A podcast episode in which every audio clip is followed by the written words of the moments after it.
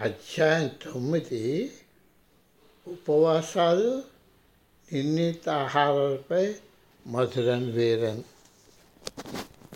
మొదట్లో పారవశ స్థితి నుండి బయటకు వచ్చాక నా దేహంలో అటువంటి శక్తిని ఎక్కువ సమయం ఉంచలేకపోతున్నానని నేను కనుగొన్నాను. అటువంటి సమావేశమైన మరుసటి రోజు నా కండరాలన్నీ నొప్పులు పట్టి ఆఖరకు నడవడం కూడా కష్టమైపోయేది. అప్పుడు మధురై వీరన్ నా శక్తిని నిలుపుకోవడానికి నేను ఎటువంటివి తినాలో నాకు సలహా ఇచ్చారు? వివిధ రకాలైన దుంపలు పుట్టగొడుగులు చిక్కుడు గింజలు పళ్ళు కూరగాయలు ముఖ్యంగా పసుపు నీరు. దాని ఆధ్యాత్మికత రసాయనిక ప్రక్రియ గుణాల కోసం పసుపు నీరు తీసుకొనమని సలహా ఇచ్చారు. ఇది అక్టోబర్ రెండు వేల ఒకటి నుండి ఈ ఆహారం లేకుండానే నాకెంతో శక్తి చురుకుతూనే ఉన్నట్టు నేను తెలుసుకున్నాను. కానీ అక్టోబర్ రెండు వేల ఒకటి నుండి ఈ ఆహారం లేకుండానే నాకెంతో శక్తి చురుకుతూనే ఉన్నట్టు నేను తెలుసుకున్నాను.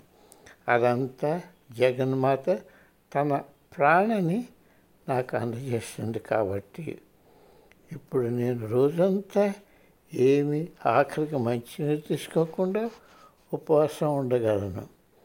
రాత్రి పూజ చేసిన తర్వాత తేలికపాటి భోజనంతో ఉపవాసం విరమిస్తాను. అయినా సరే నేను ఎప్పుడు నీరసం పొందలేదు. ఇప్పుడు సమావేశం జరిగిన తర్వాత శారీరకంగా కానీ మానసికంగా కానీ నేను అలసట చెందను. యూరోప్ దేశాలకు విమాన ప్రయాణాలు ఎన్నో ప్రయాణ సమయంలో ఏమీ తినకుండా తాగకుండా చేశాను. ఇటు నా ప్రక్కన ఉన్న ప్రయాణికులు అటు విమాన సిబ్బంది ఎలా నేను ప్రయాణం చేస్తున్నానని దిగ్భ్రమ చెందేవారు నేను ఆఖరికి మంచినీరు కూడా అంత పెద్ద ప్రయాణంలో తీసుకొనిపోవడం వారు జీర్ణించుకోలేకపోయారు. నా ఉపవాసం ఎంత ఎక్కువైతే అది నా ఆధ్యాత్మికకు అంత దోహదమవుతుందని నేను తెలుసుకున్నాను. మెల్లమెల్లగా మా సమావేశాలకు వస్తున్న వారి సంఖ్య పెరిగింది. కొంతమంది వ్యక్తులు సాధారణంగా వారి సమస్యలకు జవాబులు పొందడానికి సమావేశానికి వస్తామని అడిగేవారు. వారు ప్రతిసారి రావడానికి కూడా ఇష్టపడతారు.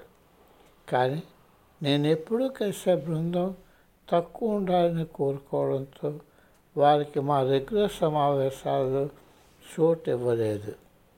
నేను ఇంకా ప్రపంచ వాణిజ్య వ్యవహారాల్లో నిమగ్నమై ఉండటంతో వారు ఇటువంటి వాటిపై నమ్మకం లేక దేవతలను అపహాస్యం చేస్తారని నేను ఈ సమావేశాల గురించి ఎక్కువ మందికి తెలియడం ఇష్టపడలేదు. నా సహాయాన్ని దుర్వినియోగం చేయవచ్చు అనుకుంటున్న వాళ్ళకు దీనిలో అవకాశం ఇవ్వడాన్ని నిరాకరించే సమస్య పడకూడదని నేను నిర్ణయించుకున్నాను.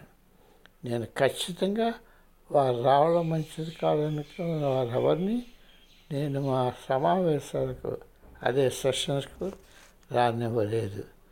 నేను నిర్ణయం తీసుకునే ముందు అమ్మను సంప్రదించేవాడిని.